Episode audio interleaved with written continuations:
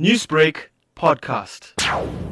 As each year passes and I've become more and more involved with the legacy that my grandfather has left, it makes me so happy to know that, you know, I, I have something to carry forward from generation to generation.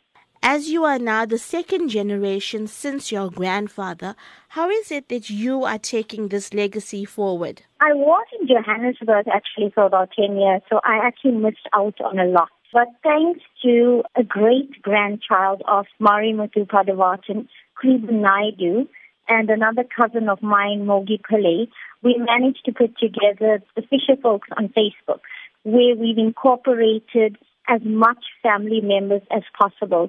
Also, the other thing that we're trying to do more often is have more family reunions.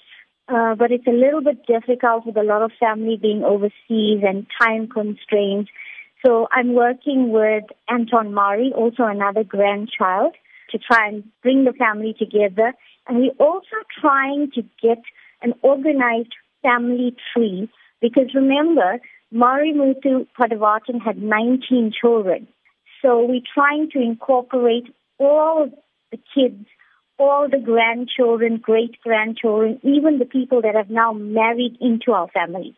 In all of this research, have you been able to track down any of the people that the Padavatan Six were able to rescue?